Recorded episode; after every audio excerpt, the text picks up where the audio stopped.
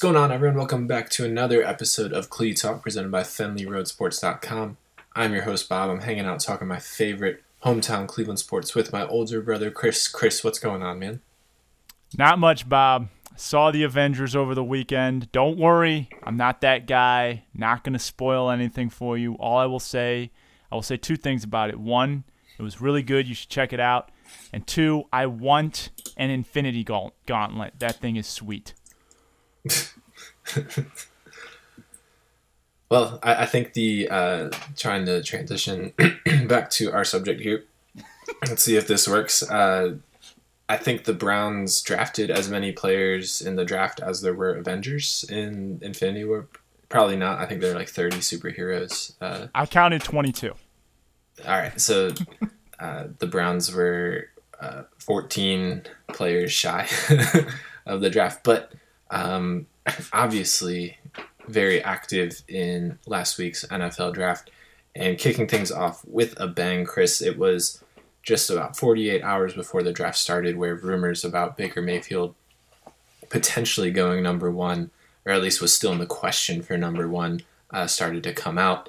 And then by the time Thursday night hit, his name was called Baker Mayfield, the Heisman Trophy winner from Oklahoma quarterback uh, taken number one overall to the surprise of uh, at least the consensus. Uh, there, there were some folks who had him rated the number one quarterback, but uh, shocking the majority of pundits, analysts, and general fans. Chris, what is your thought on this pick? My initial reaction was disappointment. Um, because I didn't I didn't particularly want them to draft Baker Mayfield. Um, I was in the Sam Darnold or Josh Rosen camp.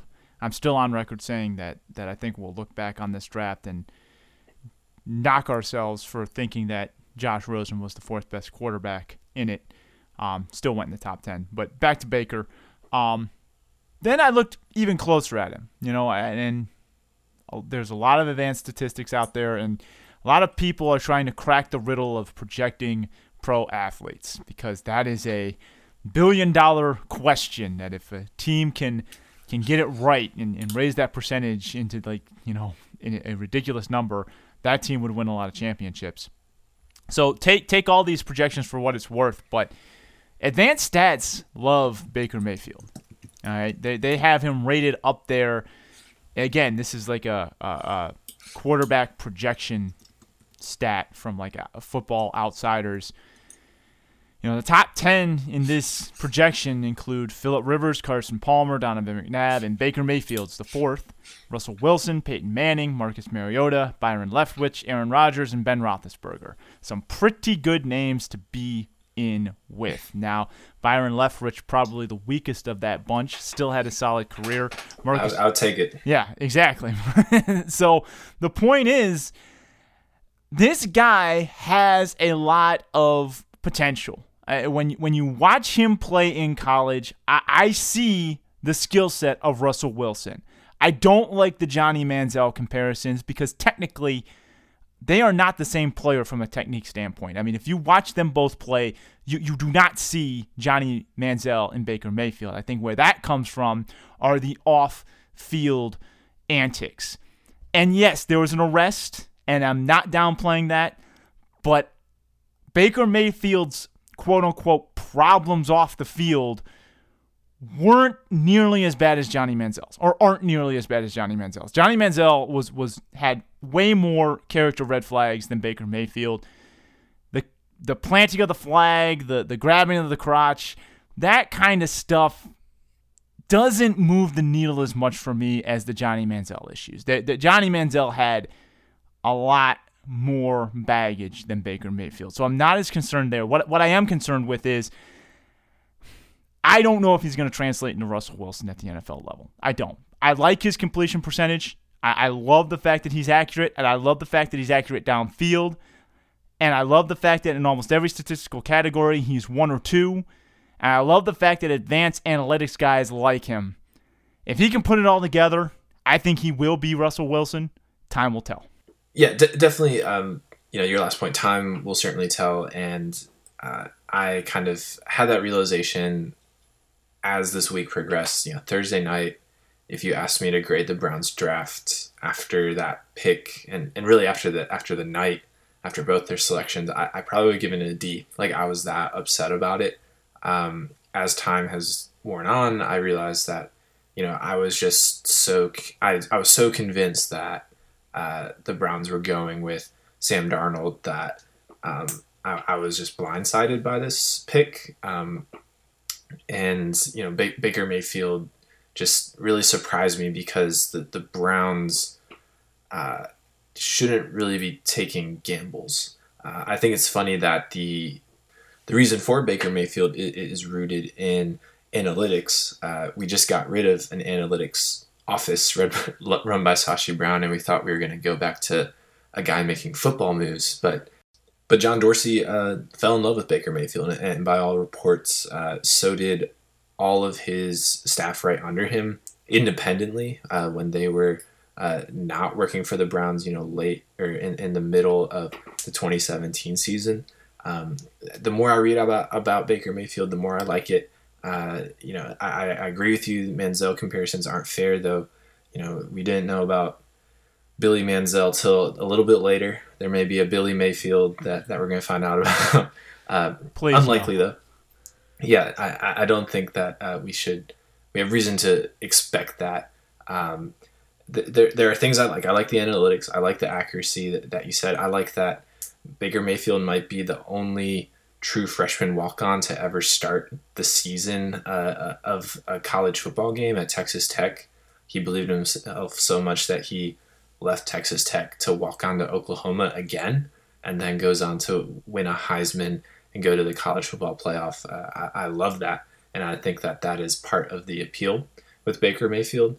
Uh, things I don't like, I don't like the size, um, but that can be overcome. I think that's there are certain points where we overrate size. Uh, I'm looking at a guy like Josh Allen who is six foot five and, and huge and has quick feet, but um, everything that Baker Mayfield is on the field, accurate, uh, mobile, mobile, uh, quick decisions, ac- um, you know, low low interceptions, turnover averse. Josh Allen is yet, uh, you know, everyone was was in love with a guy like that. So there are things to like. Um, another thing that is a cause for concern is I believe Baker Mayfield threw seven made seven pass attempts uh, when taking a snap under center at his career in Oklahoma. So uh, he is predominantly passing uh, in shotgun and pistol formations.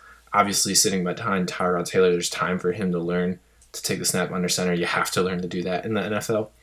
Um, but yeah, uh, it, this pick is slowly growing on me, mostly due to the fact that I, I really don't know what makes a quarterback stick in this league. It, Darnold could be a bust. Rosen could be a bust.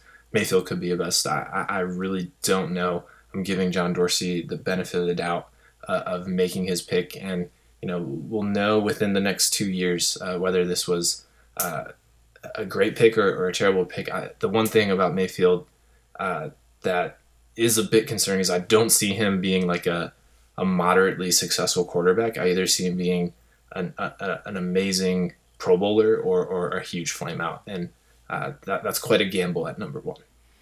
No, certainly. And, and, Bob, just to piggyback on a couple of your points. First off, some of our listeners might be like, "Well, wait, taking the snap under center, why is that a big deal?" And well, well, it is a big deal because you know, obviously he can take the snap under center. I, that's not the part he needs to work on. He needs to work on what he does after taking the snap. You know, you get you got to get into the rhythm, know where your feet are, because release time is so important in the NFL. If you waste a half second on figuring out where your foot's supposed to be, that's the difference between a completion and a sack. So, so when when when Bob's talking about he's only taken seven snaps under center, yeah, I, I, obviously any quarterback can take a snap under center. But if you're not used to doing it, it's what you're doing after that snap, how you're dropping back, getting into your into your set under center. And so yes, that uh, yeah, that that is a big concern about Baker Mayfield and it's something he's he better start working on right now and, and just completely just going through those that um repetition throughout the year while he hopefully sits behind Tyrod Taylor. Uh, we've got it set up, or the Browns have it set up for um, Baker Mayfield not to play this year. They also did that for Colt McCoy, and he was playing by week six. Cody Kessler was playing by week three. So, so we've seen the history of, of trying to sit a guy for a year, and, and it doesn't always work out. Now, the good news is Brady Quinn did manage to sit the whole year until he got into week 17 when when you know their their playoff fate was determined. Um, they just wanted to get him some reps. So so that obviously worked out. So so hopefully he can sit all year and learn from Tyrod Taylor because I I, th- I think he and Tyrod Taylor Tyrod Taylor is the perfect quarterback to learn from because he has the similar makeup and skill set of Baker Mayfield. Similar height, similar athleticism, similar accuracy. I mean, he is the perfect quarterback to learn under Bob. So I hope Baker can watch Tyrod Taylor play and prepare and get a sense of, just how he can play the quarterback position, Bob, because he's probably the best guy not named Russell Wilson to learn from in this league right now because he has almost identical skill sets as Baker Mayfield. Yeah, definitely. I mean, I think Tyrod would have been great for, for any young quarterback to sit behind, but uh, exactly right. I mean, they, they are very eerily similar in, in, their play style. I think Mayfield probably has a stronger arm downfield uh, than and Taylor. That might be the only thing separating them. Um, you, you know, I, I think that if Mayfield is as good as he's supposed to be, which you know the the number one pick, the best quarterback in this class. Uh, I, I, think if that is true, um, we should see Mayfield on the field at some point this year. No disrespect to Tyrod Taylor, I, I just think that if, if that talent is there uh, and, and, overflowing uh, and, and so apparent to, to make this this gutsy choice, I mean, it, it's certainly a, a gutsy pick. Uh, I, I think Mayfield will supplant Taylor sooner rather than later. Yeah, I would lean towards that. the The only example I would point out is is don't forget Carson Palmer sat behind Jon Kitna for a whole year, and, and you had to believe that at some point during that eight and eight season, the coaches looked at Carson Palmer and said, "You know what? We maybe have a better quarterback on our bench." So I, I, don't think it would be unheard of, but but I agree with you, Bob. I would like to see Baker Mayfield forced to coach's hands because that's obviously a good thing. I mean, you know, you know, Matt Flynn was supposed to be the guy to buffer what Russell Wilson, Wilson and uh, Pete Carroll's like, no, I can't keep this guy on the bench. Uh, Russell Wilson's just too good. So I hope Baker Mayfield uh, forces that decision at some point in this year because that would mean that he is ready to play and, and he could live up to the hype earlier than expected. Um, but I also like the fact that that it's not necessary for him to do that this year. He can develop a little bit. He has some time as long as Tyrod Taylor and Drew Stanton can stay healthy. Yeah, for sure. I think that's the, the right way to do it. Absolutely.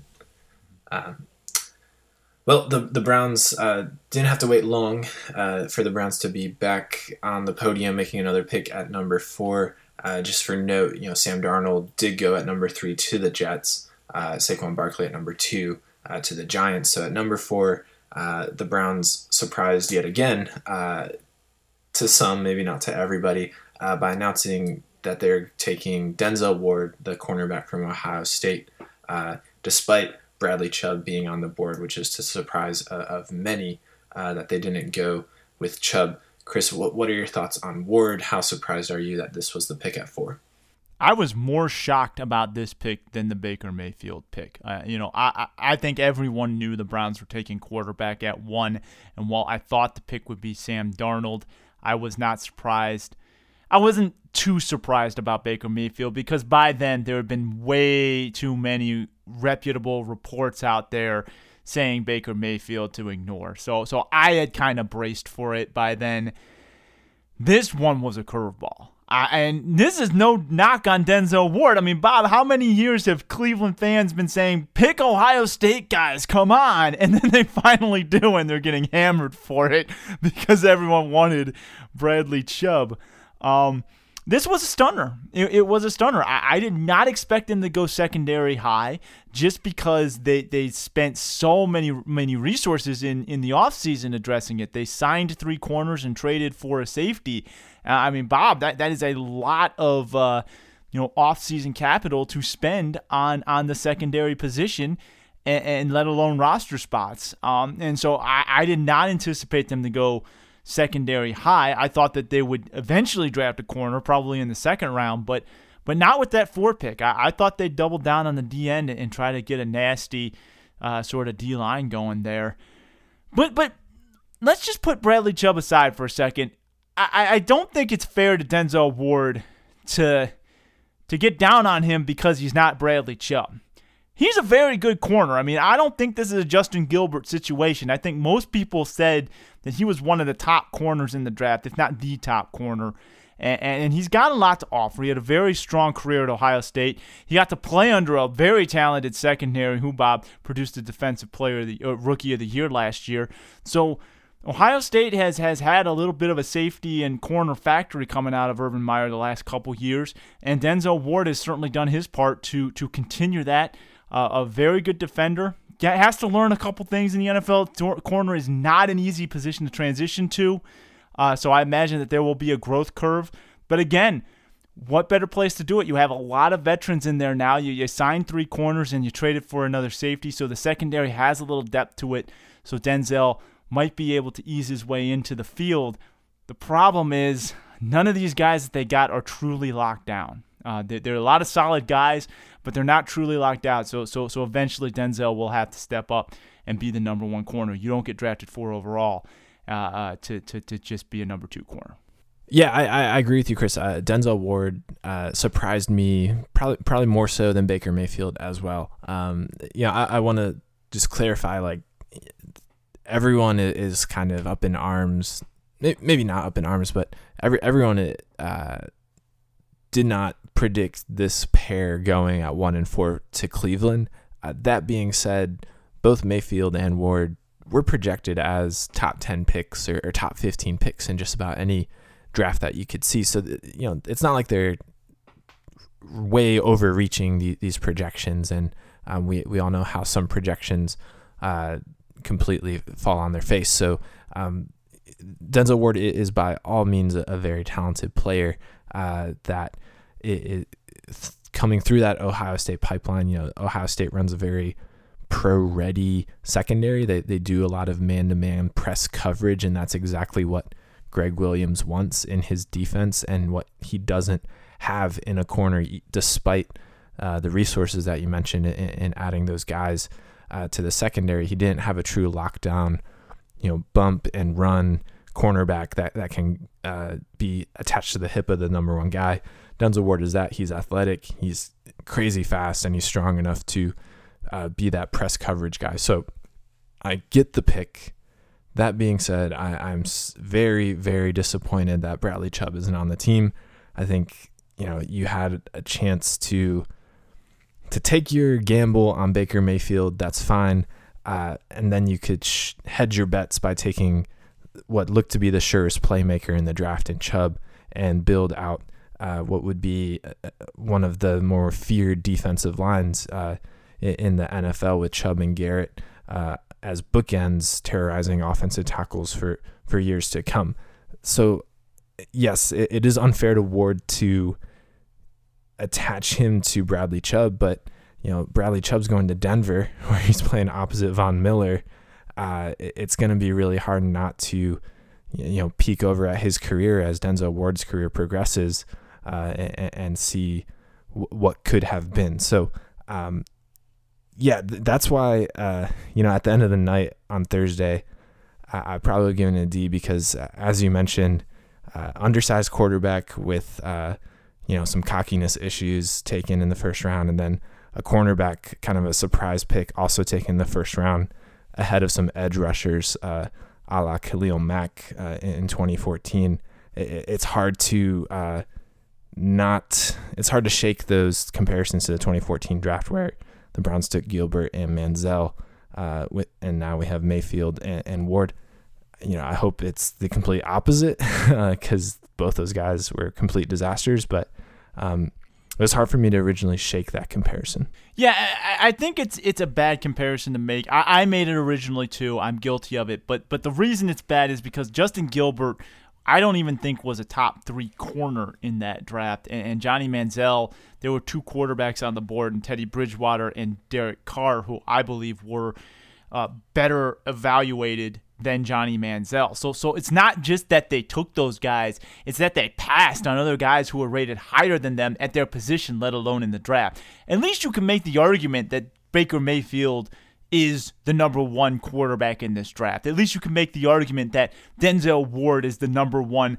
corner or even defensive player in this draft. I'm not saying he is, but but you can make the argument, and, and it's there, and it's not like they're they're reaching out of left field for a guy that had no business going at one and four. So so so I think that it's a little different, but but obviously the quarterback secondary, you look at the same positions, it's similar. We won't know if it's a disaster like 2014 for for at least a year or two. Um, well, hopefully for at least a year or two. Um, but but Bob, I mean, just going going back to Denzel Ward, uh, you you mentioned a lot of the things that I like about him. Uh, you know, good on man, good on press.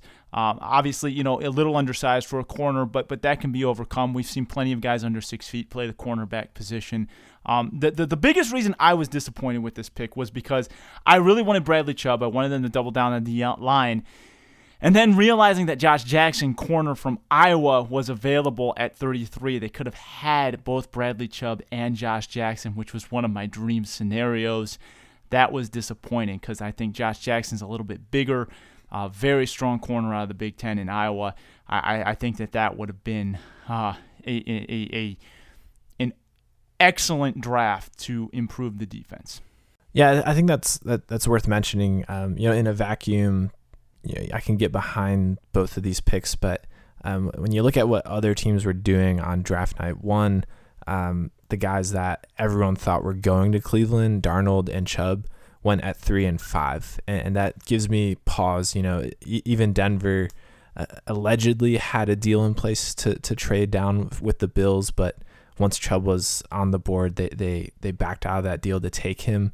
Um, it gives me pause when the rest of the league, uh, you know, is valuing other players differently than Cleveland, and, and Cleveland just doesn't have a good track record of going against the consensus. So um, that kind of builds upon my disappointment. And I, I, do think, Chris, that if the Browns were sold on both these guys as gotta have them, I do think they could have found a way to uh, to, to trade out of one and four and, and still end up with Mayfield and Ward. Maybe not at both those picks, but you know, trading down at least once um, to, to pick up some extra picks and then get these guys. I think that that was definitely a, a possibility. I was a little bit disappointed that okay, I, I, get it. You have to have Mayfield, you have to have Ward, but um, probably could have gotten away with taking those guys a little bit lower than their draft pick. Well, Bob, Bob, allegedly, since since we're going to talk about trade rumors, allegedly the Browns had multiple offers for the number four pick, but allegedly only one of them involved a future first rounder, and that team was only willing to part ways with the future first rounder if Baker Mayfield was there at four. So there, there's a good chance that if the Browns pass on Mayfield, some other team could have traded up for him. And, and again, that's if you believe that trade rumor. So, I, I mean, the, the way I'm looking at it is, you know, we looked at Baker Mayfield one way. I, I think NFL guys looked at him a different way. I, I don't believe the Browns were the only ones really enamored with him. And, and it might have been a risky proposition to let him go. Now, Denzel Ward, I think they could have moved back and still gotten him because I think the Colts had zeroed in on offensive line, and if they had moved back, it's probably someone to take a quarterback.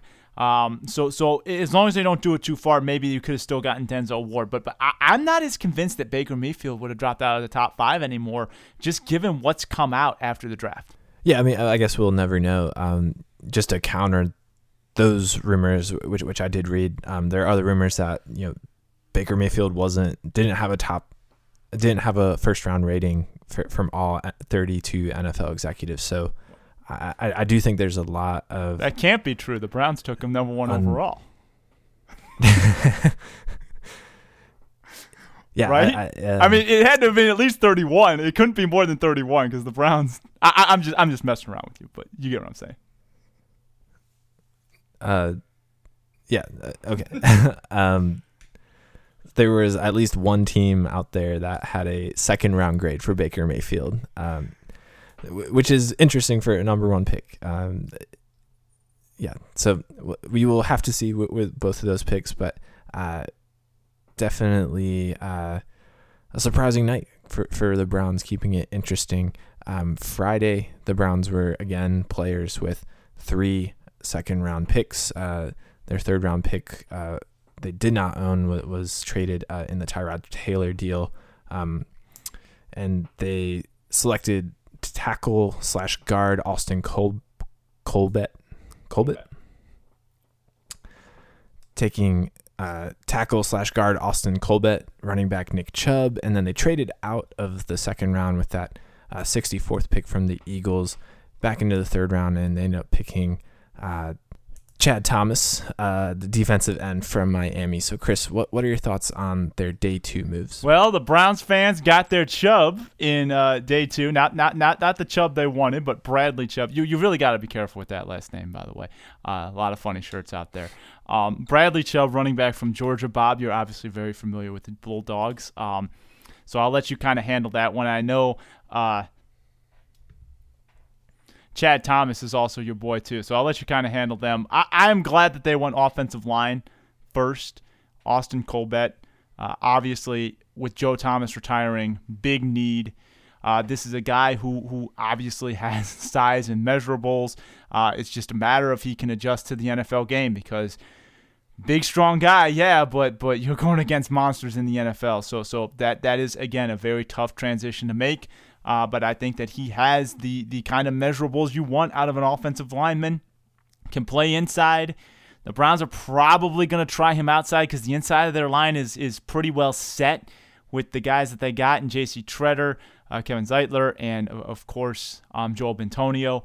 Uh, so so I, I think that there's opportunity for um, Colbert to play on the outside of the line on one of the tackle spots. It's just a matter of if he can adjust to, to that transition uh, fast enough in the NFL.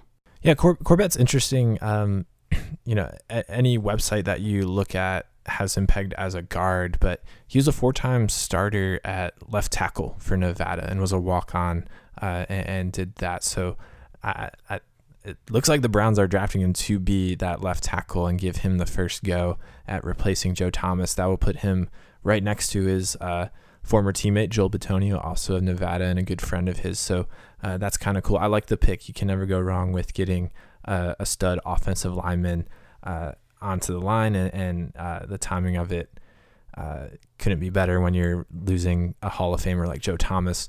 yeah, of course, I like Nick Chubb. I think he is going to be a great two down back to supplement Duke Johnson's third down versatility. Uh, Nick Chubb is big and strong and has some, some really good lateral quickness.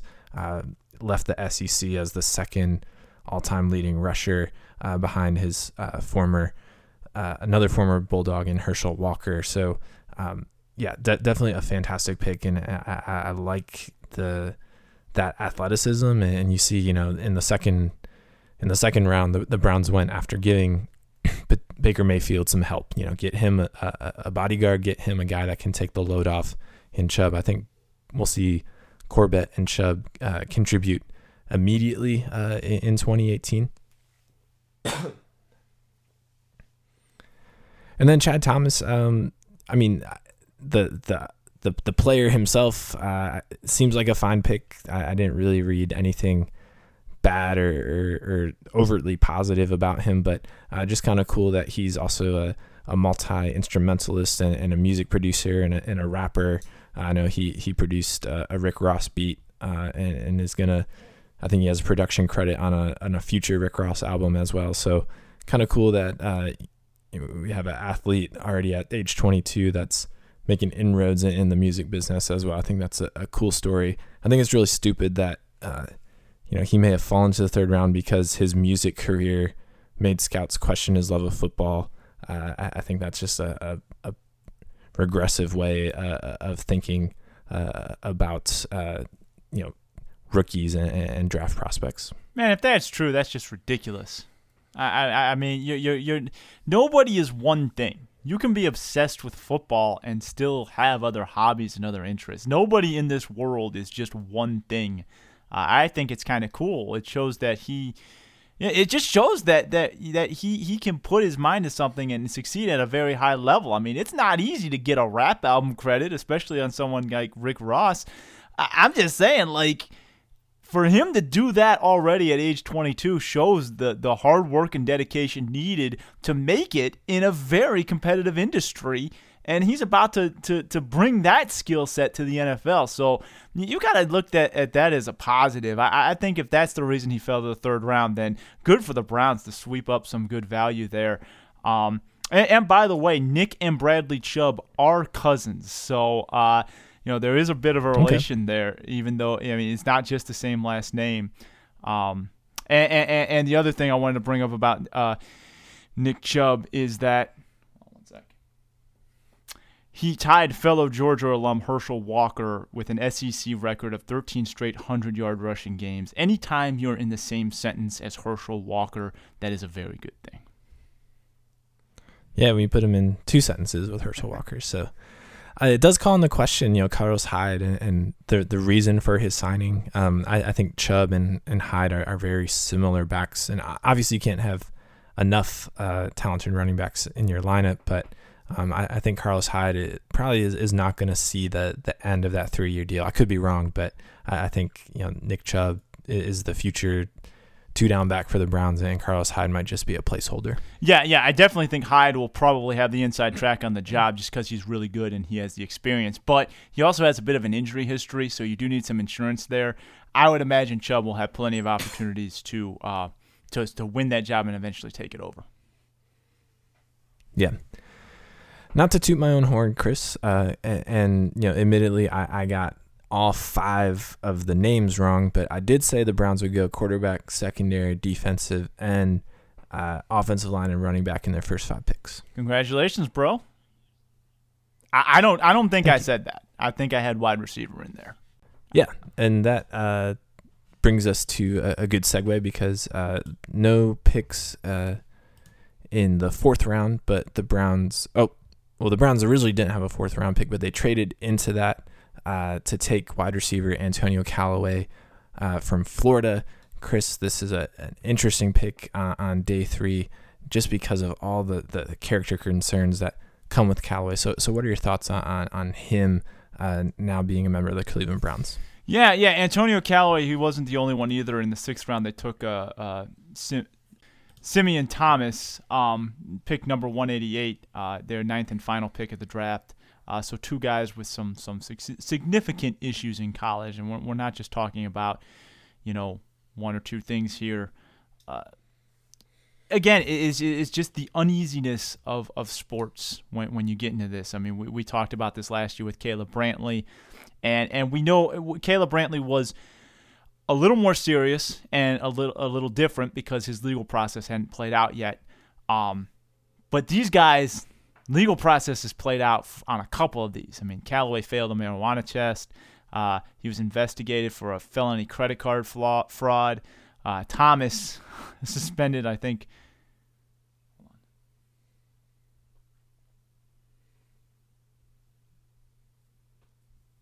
I just want to get this right. He was suspended four times and arrested once in five years. He didn't play at all in 2014 and 15. Also had academic problems. Was alleged to be involved in an ACT scandal. So uh, there's some serious red flags here with both of these guys. But if you know John Dorsey, you know that this shouldn't surprise you because let's not forget Tyreek Hill had significant character issues coming out of college a brutal, like, like just a gruesome domestic violence assault on his pregnant girlfriend, alleged uh, assault. Um, Tyreek on Tyreek Hill, Marcus Peters and Travis Kelce also had tra- character issues out of college. All three of those guys have played in the Pro Bowl, Bob, or been named to the Pro Bowl. John Dorsey is willing to overlook these things. He's willing to give guys a shot if you can play, and and this this is not new for him. Um, I hope that these guys can not can put that in the past and become better people because of it because of what they've gone through. I do not, you know, stand up or, or excuse anything they've done in any way, but they're getting a chance to play at the highest level. I hope that they make the most of it and don't squander it like we've seen some other guys do very recently for the Browns.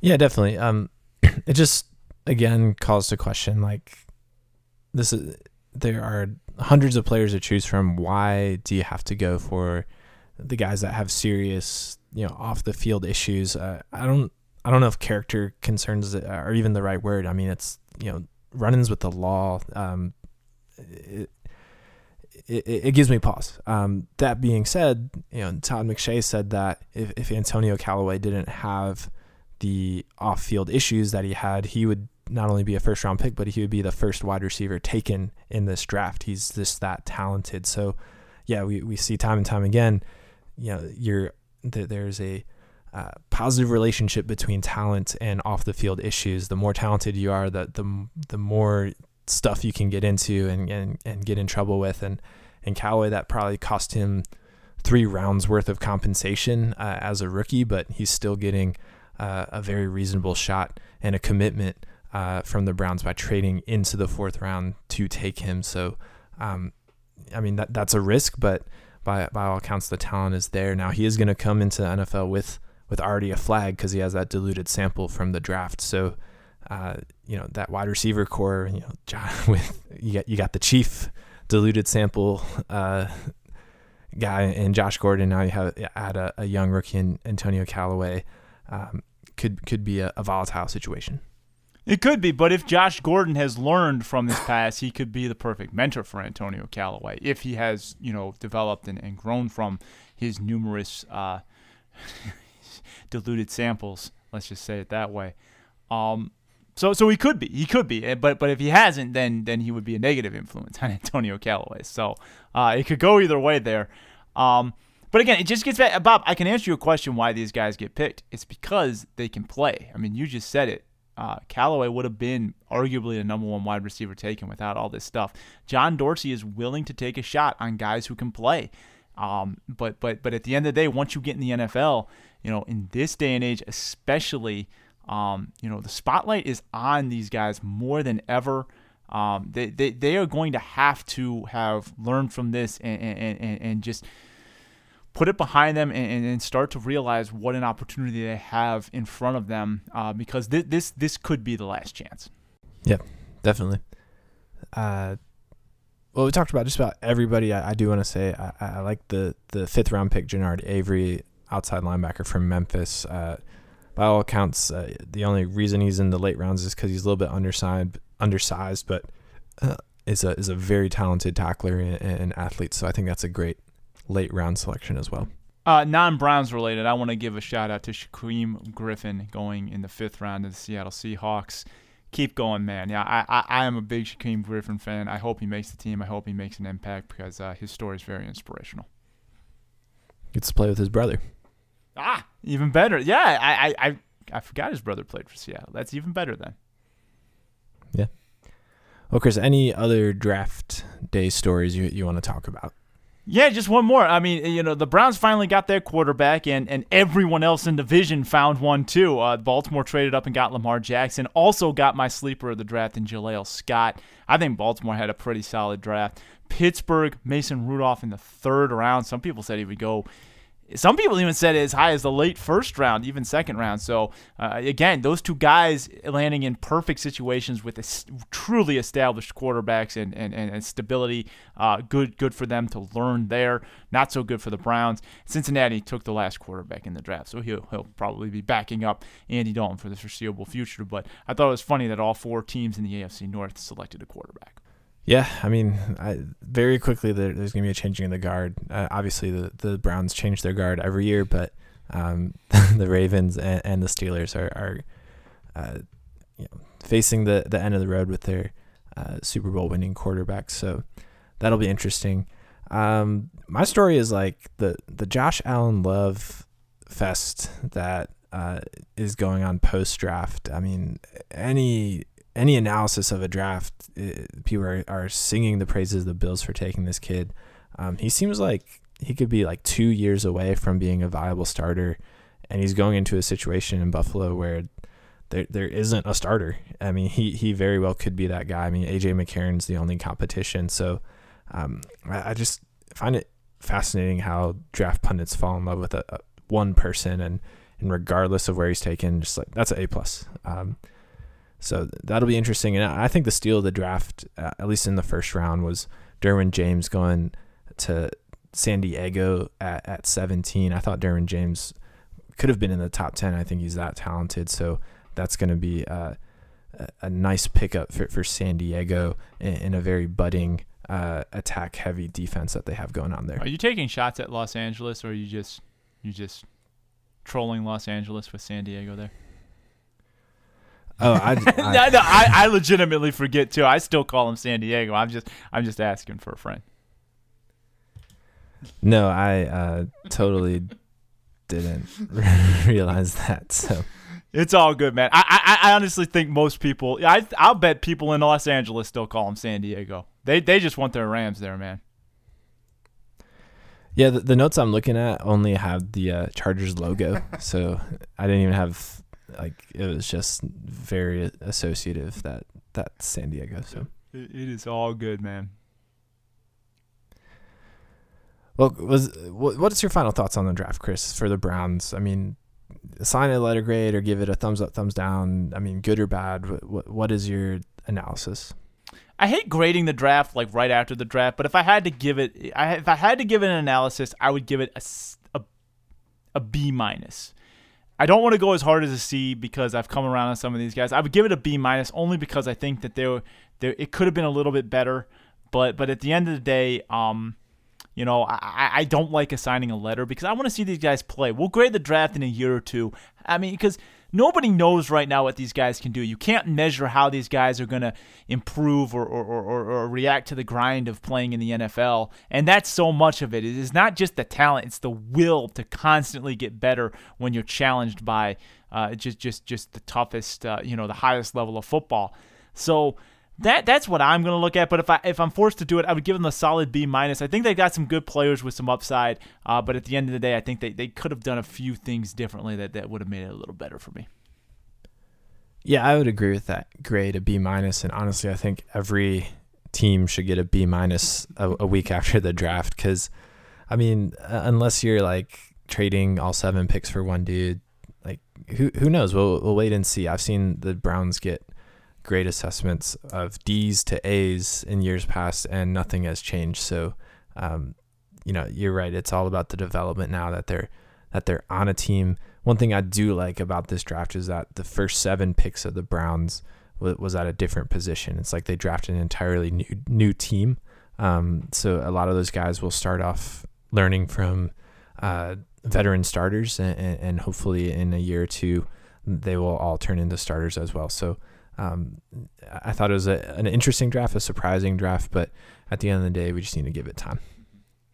I didn't notice that little wrinkle, by the way. That's interesting. That seven straight picks, seven different positions. I I, I like that as well. Yeah, uh, kind of converse to uh, five wide receivers in one draft. All uh, I think only two are left, and Ricardo Lewis is probably gonna get cut. Yep. Well, what are you gonna do, man? All right. Well, moving on from the NFL draft to some actual uh, games being played by the Cleveland Cavaliers, surviving. Uh, they survived this series. I, I think that's an accurate verb for this. Uh, beating the Pacers in, in seven games, uh, winning the closeout game on Sunday. Again, thanks to uh, a mammoth game, 40 point explosion from LeBron James, but also um, some key and I guess new or old role players stepping back up. Tristan Thompson coming up big in Game Seven, as did George Hill in the second half.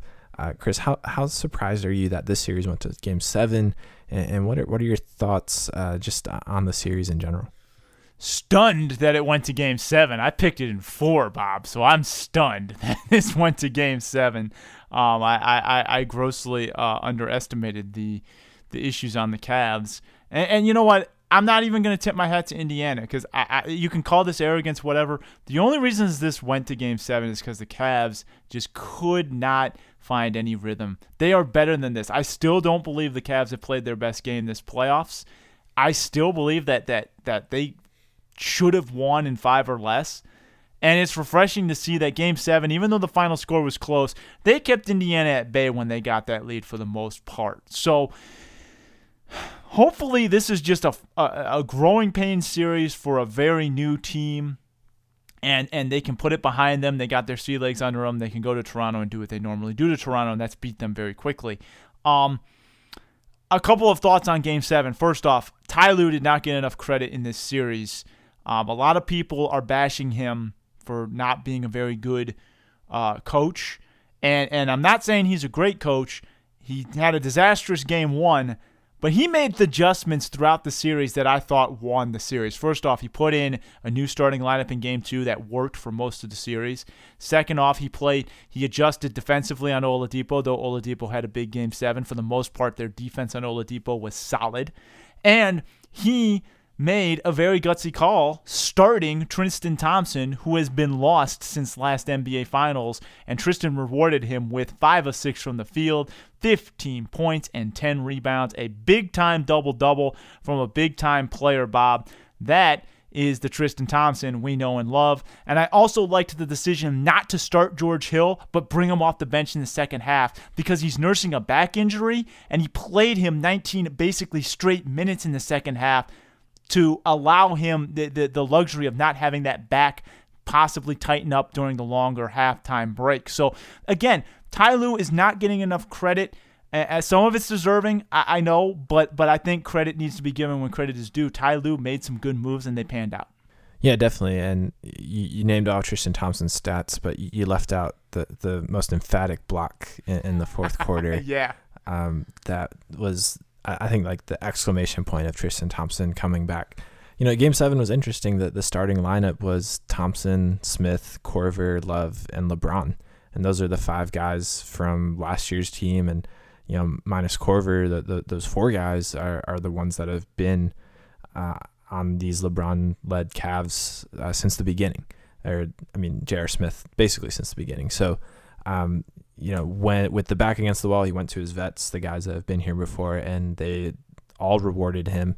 Kevin Love hit some big shots. You know, LeBron was the the plan. It looked like was for him to play all 48 minutes. He he had to to, to miss a, a few minutes uh, end of the third quarter and start of the fourth quarter due to leg cramps. And I thought that you know the Pacers were going to make a run, but they were plus six in, in in the time that LeBron was on the bench, and and that might be like the highest total in the post. That probably is the highest margin point differential in, in this year's postseason. And um, you know, whenever LeBron goes to the bench, historically, it's been bad news for the Cavs, even when Kyrie and, and Kevin Love were on the court. So that that was fantastic. I, I think if the the Cavs play like they played in Game Seven, they'll have a much easier time going forward.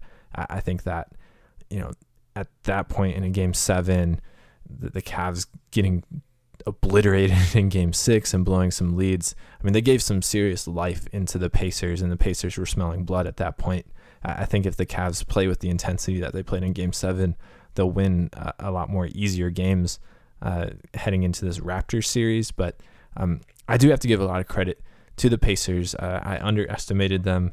Uh, they have a long, rangy bunch of guys that can switch, play some good defense, hit some big time shots, and Victor Oladipo uh, has had a, a, coming out in, in 27 2018 and deserves a, a huge amount of praise for the season that he had. Yeah, I'm going to still be arrogant. They shouldn't have gotten this far. But I will say this Victor Oladipo, I am very happy that he is succeeding because he has been one of my favorite players for a long time. Back to Indiana. I just want to make two kind of silly points here, Bob. How does a guy who went 16 to 25 from the field, nine rebounds, seven assists, four steals, and 45 points, have a minus two in the plus minus stat. How are you negative with that guy on the court? I do not understand that. I do not understand it at all. Plus minus to me is a very it, it, it, works in certain contexts, but to me overall it's a pretty flawed statistic. That guy should not have a minus two next to his name. Come on, man. He had 45 yeah, I points. I mean, I don't. I don't think.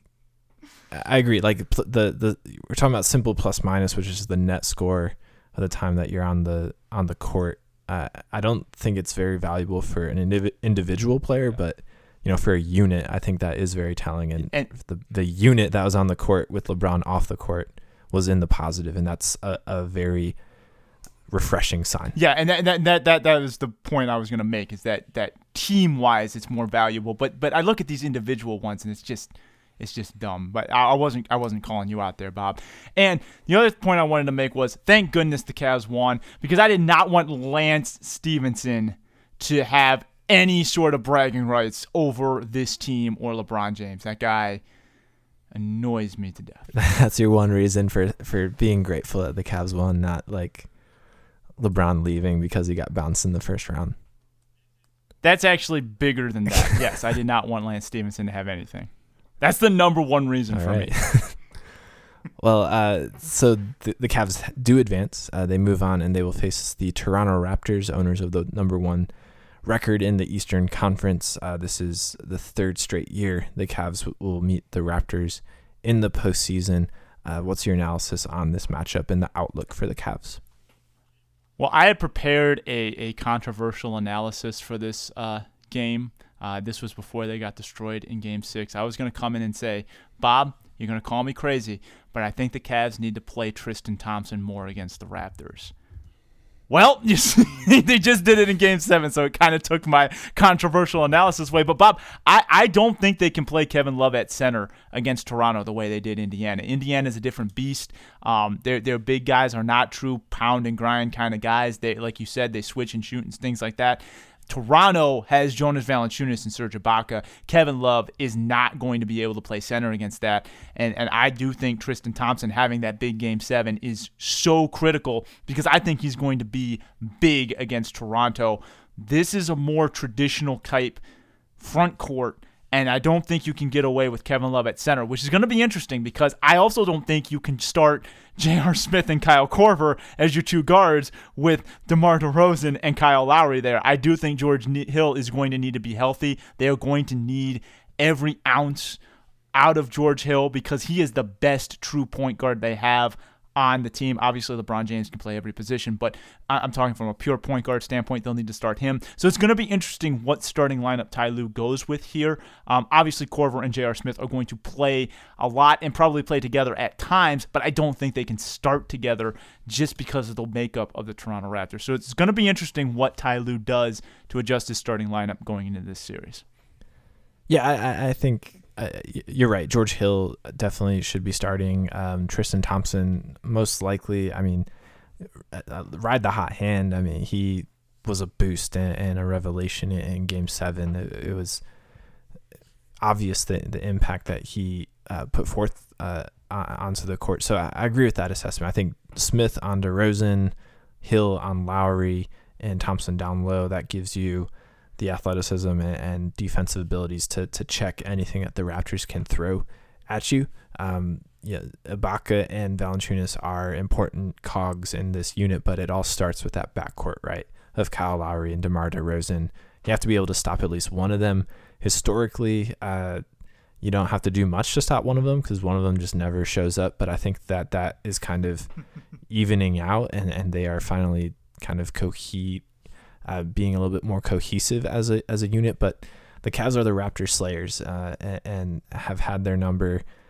Uh, despite this nerve wracking, upsetting first round, I think the Cavs just simply match up a little bit better with the Raptors. Um, and I, I, I, I think I, I like the prospects of the Cavs against the Raptors. I think it's a good second round matchup. I do too. The only thing I'm worried about is are the Cavs going to be as inconsistent as they were against the Pacers? Because if they are that inconsistent, Toronto will beat them. You can do that to a team like Indiana. You cannot do that to a team like Toronto. Because while Toronto may not have a quote unquote big three, I think they have a big two and a half. And they are good enough to make you pay dearly for those kind of inconsistencies. So the Cavs have, have got to shake this now. And hopefully game seven was the cure. If they do, I've got Cavs in six. But if they're as inconsistent as they were last series, Toronto is going to mop the floor with them. Yeah, I mean, uh, it's hard, but I, I still have to pick the Cavs to come out in this one. I agree. If it's going to happen, it's going to happen in six. I don't see them winning a, a game seven on the road in Toronto. So uh, I, agree with you. Cavs in six. I, was tempted to go Cavs in five, but I think that's a little too bold. I'm just too worried about the inconsistencies. I, I think they will win, but they they they they they can't they cannot be as inconsistent as they were against. Yeah, Indiana. definitely not. All right, well, we have some other playoff matchups going on. Uh, first, let, us do the other one in the Eastern Conference: Boston versus Philadelphia. Uh, who do you got in this one? Bob, I'm going to save time. I'm picking all of these series in five games. Philly, Houston, and Golden State. I think none of these series will be entertaining. I think all of them will be beatdowns.